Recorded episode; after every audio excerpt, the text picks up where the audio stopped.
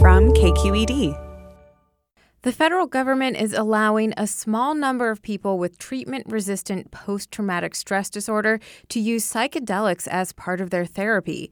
KQED's Laura Klivans has the story. Retired Army Sergeant Jonathan Lubecky deployed to Iraq more than a decade ago. He says his base was hit thousands of times by mortars. One left him with a traumatic brain injury. When he got back, he couldn't do simple things like go to the county fair with his stepson panic attacks, I'd get flashbacks, intense fear that bad things were about to happen. Lubecky tried to kill himself five times. Doctors diagnosed him with post traumatic stress disorder, PTSD. So he tried talk therapy, cognitive behavioral therapy, antidepressants. Out of options, he enrolled in a clinical trial that used psychedelic assisted therapy.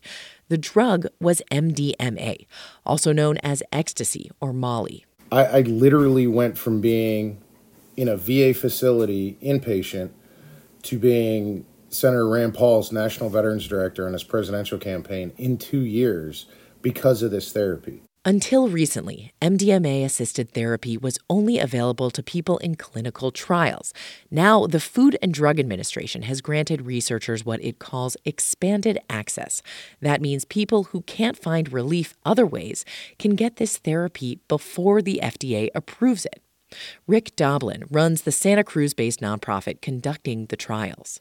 The FDA is recognizing that there's a humanitarian crisis with many, many, many millions of people that are treatment resistant PTSD. Not only from combat, he says, but also from sexual assault and other trauma. It's a sign that we're getting over the psychedelic 60s, that the FDA is really more science over politics now. Researchers say two thirds of people who've gone through this therapy no longer have PTSD symptoms a year after treatment. While just 50 people outside the clinical trial will now get access, Doblin and his team hope to expand that number significantly. They hope the FDA will approve the treatment altogether by 2022.